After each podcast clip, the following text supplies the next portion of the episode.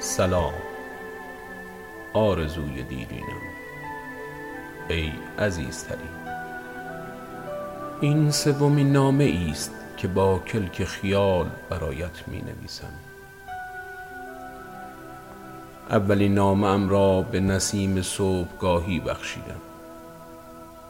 آن شب تا سحر در رویایت غوطه بر بودم. دومین نامه را به قاصدکی بی خیال و بی پروا سپردم که بر امواج نسیم سوار حالا نمی‌دانم این سومین نامه است یا آخرین نامه.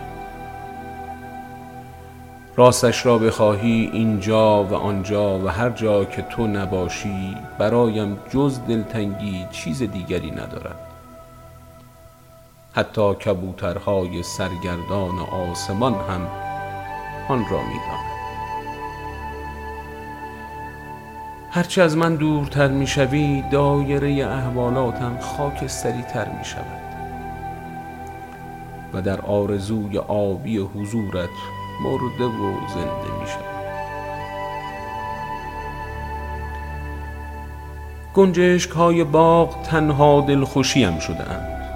شلوغش می کنند و من هوای تو را در سر می پرورم دلتنگی دلتنگی مایه بیقراریم گشته و چشمهایم امیدوار دیداری نو و تازه اند